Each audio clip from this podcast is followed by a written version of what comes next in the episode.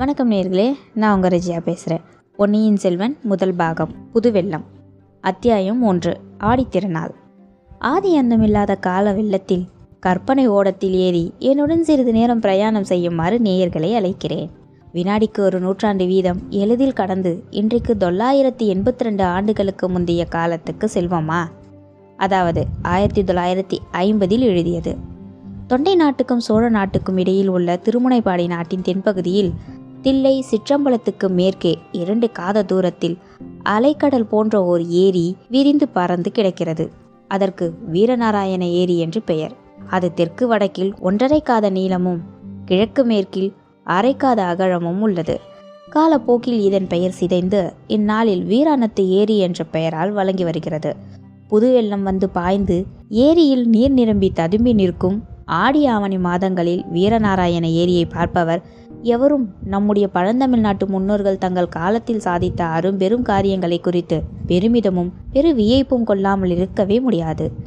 நம் மூதாதையர்கள் தங்களுடைய நலனுக்கும் தங்கள் காலத்தில் மக்களின் நலனுக்கும் உரிய காரியங்களை மட்டுமா செய்தார்கள் தாய் திருநாட்டில் தங்களுக்கு பிற்காலத்தில் வாழையடி வாழையாக வரப்போகும் ஆயிரங்கால சந்ததிகளுக்கும் நன்மை பயக்கும் மாபெரும் செயல்களை நிறைவேற்றிவிட்டு போனார்கள் அல்லவா ஆடித்திங்கள் பதினெட்டாம் நாள் முன் மாலை நேரத்தில் அலைக்கடல் போல் விரிந்து பறந்திருந்த வீரநாராயண ஏரிக்கரை மீது ஒரு வாலிப வீரன் குதிரையில் ஏறி பிரயாணம் செய்து கொண்டிருந்தான் அவன் தமிழகத்து வீர சரித்திரத்தில் புகழ்பெற்ற வானர் குலத்தை சேர்ந்தவன் வல்லவரையன் வந்தியத்தேவன் என்பது அவன் பெயர் நம் கதையின் நாயகன் என்றும் சொல்லலாம் நெடுந்தூரம் பிரயாணம் செய்து அழுத்து களைத்திருந்த அவனுடைய குதிரை மெல்ல மெல்ல நடந்து சென்று கொண்டிருந்தது அதை பற்றி அந்த இளம் வீரன் கவலைப்படவே இல்லை அகண்டமான அவன் வீரநாராயண ஏரியின் தோற்றத்தைக் கண்டு அவன் உள்ளத்தை அவ்வளவாக அது வசீகரித்திருந்தது ஆடி பதினெட்டாம் பெருக்கன்று சோழ நாட்டு நதிகள் எல்லாம் வெள்ளம் இருக்கரையும் தொட்டுக்கொண்டு ஓடுவது வழக்கம் அந்த நதிகளிலிருந்து தண்ணீர் பெறும் ஏரிகளும் பூரணமாக நிரம்பி கரையின் உச்சியை தொட்டுக்கொண்டு அலைமோதி கொண்டிருப்பதும் வழக்கம் வடக்காவேரி என்று பக்தர்களாலும் கொள்ளிடம் என்று பொதுமக்களாலும் வழங்கப்பட்ட நதியிலிருந்து வடவாற்றின் வழியாக தண்ணீர் வந்து வீரநாராயண ஏரி மீது பாய்ந்து அதை ஒரு பொங்கும் கடலாகவே ஆக்கியிருந்தது அந்த ஏரியில் எழுபத்து நான்கு கணவாய்களின் வழியாகவும் தண்ணீர் குமுகுமு என்று பாய்ந்து சுற்றுப்பக்கத்தில் நெடுந்தூரத்துக்கும் வளத்தை அளித்து கொண்டிருந்தது அந்த ஏரி தண்ணீரை கொண்டு கண்ணுக்கெட்டிய தூரம் கழனிகளில் உழவும் விரைத்தெழிவும் நடவும் நடந்து கொண்டிருந்தன உழுது கொண்டிருந்த குடியானவர்களும் நடவு நட்டு கொண்டிருந்த குடியான பெண்களும் இனிய இசைகளில் குதூகலமாக அங்கங்கே பாடிக்கொண்டிருந்தார்கள் இதையெல்லாம் கேட்டுக்கொண்டு வந்தியத்தேவன் களைத்திருந்த குதிரையை விரட்டாமல் மெதுவாகவே போகட்டுமே அப்படியென்று எண்ணிக்கொண்டிருந்தான் ஏரிக்கரை மீது ஏறியதிலிருந்து அந்த ஏரிக்கு எழுபத்து நான்கு கணவாய்கள் உண்டு என்று சொல்லப்படுவது உண்மைதானா அப்படின்னு அறிந்து கொள்ளும் நோக்கத்தோடவே அவன் கணவாய்களை எண்ணிக்கொண்டே சென்றான் ஏறக்குறைய ஒன்றரை காத தூரம் அவன் அந்த மாபெரும் ஏரிக்கதையோடு வந்த பிறகு எழுபது கணவாய்களை எண்ணியிருந்தான் ஆஹா இது எவ்வளவு பிரம்மாண்டமான ஏரி எத்தனை நீளம் எத்தனை அகலம் தொண்டை நாட்டில் பல்லவ பேரரசர்களின் காலத்தில் அமைந்த ஏரிகளை எல்லாம் இந்த ஏரிக்கு முன்னால் சிறிய குளங்குட்டைகள் என்றே சொல்ல தோன்றும் இல்லையா வடக்காவேரியில் வீணாக சென்று கடலில் விழும் தண்ணீரை பயன்படுத்துவதற்காக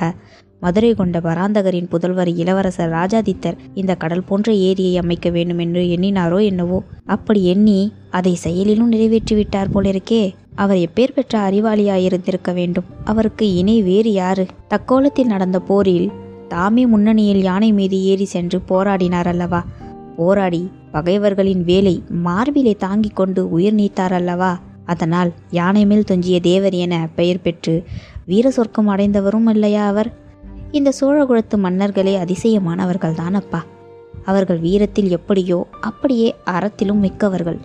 அறத்தில் எப்படியோ அப்படியே தெய்வ பக்தியிலும் சிறந்தவர்கள் அத்தகைய சோழகுல மன்னர்களுடன் நட்புரிமை கொள்ளும் பேறு தனக்கு கிடைத்திருப்பது பற்றி நினைக்க நினைக்க வந்தியத்தேவனுடைய தோள்கள் பூரித்தன மேற்கு திசையிலிருந்து விரென்று அடித்த காற்றினால் வீரநாராயண ஏரி தண்ணீர் அலைமோதி கொண்டு கரையை தாக்கியது போல் அவனுடைய உள்ளமும் பெருமிதத்தினால் பொங்கி ததும்பியது இப்படியெல்லாம் எண்ணிக்கொண்டு வீரநாராயண ஏரி கரையில் தென்கோடிக்கு வந்தியத்தேவன் வந்து சேர்ந்தான் அங்கே வடக்காவேரியிலிருந்து பிரிந்து வந்த வடவாறு ஏரியில் வந்து சேரும் காட்சியை கண்டான் ஏரிக்கரையிலிருந்து சிறிது தூரம் வரையில் ஏரியின் உட்புறம் படுகையாக அமைந்திருந்தது வெள்ளம் வந்து மோதும் போது கரைக்கு சேதம் உண்டாகாமல் இருக்கும் பொருட்டு அந்த படுகையில் கருவேல மரங்களையும் விழா மரங்களையும் நட்டு வளர்த்திருந்தார்கள் கரையோரமாக நாணல் அடர்த்தியாக வளர்ந்திருந்தது தென்மேற்கு திசையிலிருந்து இருபுறமும் மர வரிசையுடன் வடவாற்றில் வெள்ளம் வந்து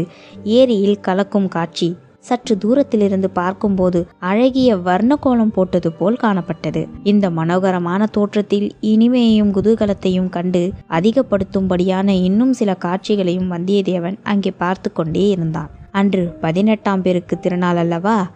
ஆகையால் பக்கத்து கிராமங்களிலிருந்து தந்த நிற தென்னங்குருத்துகளால் சப்பரம் கட்டி இழுத்துக்கொண்டு கும்பல் கும்பலாக மக்கள் அங்கே வந்து கொண்டிருந்தார்கள் ஆண்களும் பெண்களும் குழந்தைகளும் சில வயோதிகர்களும் கூட புதிய ஆடைகளை அணிந்து விதவிதமான அலங்காரங்களையும் செய்து கொண்டு வந்திருந்தார்கள் பெண்களின் கூந்தல்களில் தாழம்பூ செவ்வந்திப்பூ மழிகை முல்லை இருவாச்சி செம்பகம் முதலிய மலர்கள் கொத்து கொத்தாக அலங்கரித்திருந்தன கூட்டாஞ்சோறும் சித்திராண்ணமும் எடுத்துக்கொண்டு பலர் குடும்பம் குடும்பமாக வந்திருந்தார்கள் சிலர் ஏரிக்கரையில் தண்ணீர் ஓரமாக நின்று கொண்டு சித்திராண்ணம் முதலியவற்றை கமுகு மட்டைகளில் போட்டுக்கொண்டு உண்டார்கள் இன்னும் சில தைரியசாலிகள் சிறிது தூரம் தண்ணீரில் நடந்து சென்று வடவாற்றாங்கரையை அடைந்து அங்கு நின்றபடி சாப்பிட்டார்கள் குழந்தைகள் சிலர் சாப்பிட்ட கமுகு மட்டைகளை கணவாய்களின் ஓரமாக தூக்கி எறிந்து அந்த மட்டைகள் கணவாய்களின் வழியாக ஏரி கரைக்கு வெளியே விழுந்தடித்து ஓடி வருவதைக் கண்டு கைகொட்டி சிரித்தார்கள் ஆடவர்களின் சில வம்புக்காரர்களோ தங்கள் காதலிகளின் கூந்தலில் சூடியிருந்த மலர்களை அவர்களை அறியாமல் எடுத்து கணவாய் ஓரத்தில் விட்டு ஏரி கரைக்கும் மறுபக்கத்தில் அவை ஓடி வருவதைக் கண்டு மகிழ்ந்தார்கள் இவர்களும் குழந்தைகளுக்கு சளைத்தவர்கள் இல்லைதான் என்பதை சொல்லும்படியாக இருந்தது இவர்களின் செயல் இதையெல்லாம் பார்த்து கொண்டு சிறிது நேரம் வல்லவரையன் அங்கேயே நின்று கொண்டிருந்தான் அங்கு நின்ற பெண்களில் இனிய குரலையுடைய சிலர் பாடுவதையும் காது கொடுத்து கேட்டான் அவர்கள் ஓடப்பாட்டும் வெள்ளப்பாட்டும் கும்மியும் சிந்தும் பாடினார்கள் வடவாறு பொங்கி வருகிறது வந்து பாருங்கள் பள்ளியரே வெள்ளாறு விரைந்து வருகிறது வேடிக்கை பாருங்கள் தோழியரே காவேரி புரண்டு வருகிறது காண வாருங்கள் பாங்கியரே இது போன்ற வெள்ளப்பாட்டுக்கள் வந்தியத்தேவன் செவிகளில் இன்ப வெள்ளமாக பாய்ந்தன நேயர்களே நான் படித்துதான் காண்பித்தேன் வேறு சிலர் சோழகுல மன்னர்களின் வீர புகழை கூறும் பாடல்களையும் பாடினார்கள் முப்பத்தி ரெண்டு போர்களில் ஈடுபட்டு உடம்பில் தொன்னூற்றாறு காயங்களை ஆபரணங்களாக பூண்டிருந்த விஜயாலய சோழனின் வீரத்தையும் சில பெண்கள் பாடினார்கள் அவனுடைய மகன் ஆதித்த சோழனுடைய வீரத்தையும் போற்றி அவன் காவேரி நதி உற்பத்தியாகும் இடத்திலிருந்து கடலில் சேரும் இடம் வரையில் அறுபத்து நாலு சிவாலயங்களை எடுப்பித்ததையும் ஒரு பெண் அழகிய பாட்டாக பாடினார் ஆதித்தனுடைய மகன் பராந்தக சோழ மகாராஜன் பாண்டியர்களையும் பல்லவர்களையும் சேரர்களையும் வென்று ஈழத்துக்கு படை அனுப்பி வெற்றி கொடி நாட்டிய மெய்கீர்த்தியையும் இன்னொரு பெண் உற்சாகம் ததும்ப பாடினாள் ஒவ்வொருத்தையும் பாடியபோது அவளை சுற்றிலும் பலர் நின்று கேட்டார்கள் அவ்வப்போது அடடா ஆஹா அற்புதம் என்றெல்லாம் கோஷித்து தங்கள் மகிழ்ச்சியை தெரிவித்துக் கொண்டார்கள் குதிரை மீது இருந்தபடியே அவர்களுடைய பாடல்களை கேட்டுக்கொண்டிருந்த வந்தியத்தேவனை ஒரு மூதாட்டி கவனித்தாள் தம்பி வெகு தூரம் வந்தாய் போலிருக்கிறதே வளைத்திருக்கிறாய் குதிரை மீதிருந்து இறங்கி வந்து கொஞ்சம் கூட்டான் சோறு சாப்பிடு என்றாள் உடனே பல இளந்தங்கைகள் நம் வாலிப பிரயாணியை பார்த்தார்கள் அதாவது வந்தியத்தேவனை அவனுடைய தோற்றத்தை குறித்து தங்களுக்குள் ரகசியமாக ஏதோ பேசிக்கொண்டு கலகலவென சிரித்தார்கள் வந்தியத்தேவனை ஒரு பக்கம் வெட்கம் இன்னொரு புறம் குதூகலமும் பிடுங்கி தின்றது அந்த மூதாட்டி சொற்படி இறங்கி சென்று அவள் தரும் உணவை சாப்பிடலாமா அப்படின்னு ஒரு கணம் சிந்தித்தான் அப்படி சென்றால் அங்கே நின்ற இளமங்கைமார்கள் பலரும் அவனை சூழ்ந்து கொண்டு பரிகசித்து சிரிப்பார்கள் என்பது நிச்சயம் அதனால் என்ன அத்தனை அழகிய பெண்களை ஒரே இடத்தில் காண்பது சுலபமான காரியமா அவர்கள் தன்னை பரிகசித்து சிரித்தாலும் அந்த ஒளி தேவகானமாகவே இருக்கும் வந்தியத்தேவனின் யௌவன கண்களுக்கு அந்த ஏரிக்கரையில் நின்ற நங்கைகள் எல்லோரும் ரம்பைகளாகவும் மேனகைகளாகவுமே தோன்றினார்கள் ஆனால் அதே சமயத்தில் தென்மேற்கு திசையில் வடவாற்றி நீரோட்டத்தில் தோன்றிய ஒரு காட்சி அவனை சிறிது தயங்க செய்தது வெள்ளை பாய்கள் விரிக்கப்பட்ட ஏழெட்டு பெரிய ஓடங்கள் வெண்சிறகுகளை விரித்துக்கொண்டு நீரில் மிதந்து வரும் அன்ன பறவைகளைப் போல மேல காற்றில் உந்தப்பட்டு விரைந்து வந்து கொண்டிருந்தன ஏரிக்கரையில் பல வகை களியாட்டங்களில் ஈடுபட்டிருந்த ஜனங்கள் அத்தனை பேரும் அந்த படகு வரும் திசையை ஆவலுடன் பார்க்க தொடங்கினார்கள் அந்த படகுகளிலேயே ஒரு படகு எல்லாவற்றுக்கும் முன்னதாக விரைந்து வந்து ஏரிக்கரை வடக்கு நோக்கி திரும்பும் மூலையை அடைந்தது அந்த படகில் கூறிய பிரகாசமான வேல்கள் ஏந்திய ஆஜானுபாகுவான வீரர்கள் பலர் இருந்தார்கள் அவர்களில் சிலர் ஏரிக்கரையில் குதித்திறங்கி அங்கே இருந்த ஜனங்களை பார்த்து பொங்கல் பொங்கல் இங்கே எதற்கு இப்படி கூட்டம் செல்லுங்கள் அப்படின்னு விரட்டினாங்க அவர்கள் அதிகமாக விரட்டுவதற்கு இடம் கொடுக்காமல் அந்த ஜனங்களும் அவரவர்களுடைய பாத்திரங்கள் முதலியவற்றை எடுத்துக்கொண்டு விரைந்து கரையேற தொடங்கினார்கள் வந்தியத்தேவனுக்கு இது ஒன்றும் விளங்கவில்லை இந்த வீரர்கள் யார் பின்னால் வரும் பாய் விரித்த படகுகளில் யார் வருகிறார்கள் எங்கிருந்து வருகிறார்கள் ஒருவேளை அரச குடும்பத்தை சேர்ந்தவர்களாயிருப்பார்களோ இருப்பார்களோ ஏரிக்கரையில் கையிலே கோல் பிடித்து நின்ற பெரியவர் ஒருவரை வல்லவரையன் அணுகினான் ஐயா இந்த வீரர்கள் யாரை சேர்ந்தவர்கள் அதோ பின்னால் வரும் அன்னக்கூட்டம் போன்ற ஓடங்கள் யாருடையவை எதற்காக வீரர்கள் மக்களை விரட்டுகிறார்கள் மக்களும் எதற்காக இப்படி விரைந்து ஓடுகிறார்கள் அப்படின்னு கேள்விகளுக்கு மேல் கேள்விகளை வைத்து அடுக்கினான் தம்பி உனக்கு தெரியவில்லையா என்ன அதோ அந்த படகுகளின் நடுப்பகுதியில் ஒரு கொடி பறக்கிறதே அது என்ன எழுதியிருக்கிறது என்று பார் அப்படின்னு சொன்னார் அந்த பெரியவர் பனைமரம் போல் தோன்றுகிறது என்றான் வல்லவரையன் பனைமரம்தான் பனைமரக் கொடி பழுவேட்டரையர்கள் கொடி என்று உனக்கு தெரியாதா என்ன மகாவீரர் பழுவேட்டரையரா வருகிறார் என்று வந்தியத்தேவன் திடுகிட்ட குரலில் கேட்டான் அப்படித்தான் இருக்க வேண்டும் பனைமரக் கொடியை உயர்த்தி கொண்டு வேற யார் வர முடியும் என்றார் அந்த பெரியவர் பல்லவரையனுடைய கண்கள் அளவிலா வியப்பினால் விரிந்து படகுகள் வந்த திசையை நோக்கின பழுவேட்டரையரை பற்றி வல்லவரையன் எவ்வளவு கேள்விப்பட்டிருந்தான் யார்தான் கேள்விப்படாமல் இருக்க முடியும் தெற்கே ஈழ நாட்டிலிருந்து வடக்கே கலிங்க நாடு வரையில் அண்ணன் தம்பிகளான பெரிய பழுவேற்றையர்கள் சின்ன பழுவேற்றையர் என்பவர்களுடைய பெயர்கள் பிரசித்தமாயிருந்தன உறையூருக்கு பக்கத்தில் வடக்காவேரியில் வடக்கரையில் உள்ள பழுவூர் அவர்களுடைய நகரம் விஜயாலய சோழன் காலத்திலிருந்து பழுவேற்றையர் குலம் வீரப்புகழ் பெற்றிருந்தது அக்குடும்பத்தார் சோழ மன்னர் குடும்பத்துடன் கொள்வினை கொடுப்பினை செய்து வந்தார்கள் அவர்களுடைய குலத்தொன்மை வீரப்புகழ் இவை காரணமாகவும் பழுவேட்டரையர் குலம் அரச குலத்தில் சிறப்புகள் எல்லாம் பெற்றிருந்தது தனியாக கொடி போட்டுக்கொள்ளும் உரிமையும் அக்குளத்துக்கு உண்டு இப்போதுள்ள பழுவேட்டரையர் இருவரின் மூத்தவர் இருபத்து நான்கு போர்களில் ஈடுபட்டவர் அவருடைய காலத்தில் அவருக்கு இணையான வீரர் சோழ நாட்டில் யாருமே இல்லை என்று புகழ் பெற்றவர் இப்போது பிராயம் அதாவது வயது ஐம்பதுக்கு மேல் ஆகிவிட்டது ஆகையால் அவர் போர்க்காலத்துக்கு நேரில் செல்வதில்லை ஆனால் சோழ நாட்டு அரசாங்கத்தில் மிக உன்னதமான பல பதவிகளில் அவரிடம்தான் இருந்தது அவர் சோழ சாம்ராஜ்யத்தில் தனாதிகாரி தானிய அதிகாரி தனப்பண்டாரம் தானிய பண்டாரமும்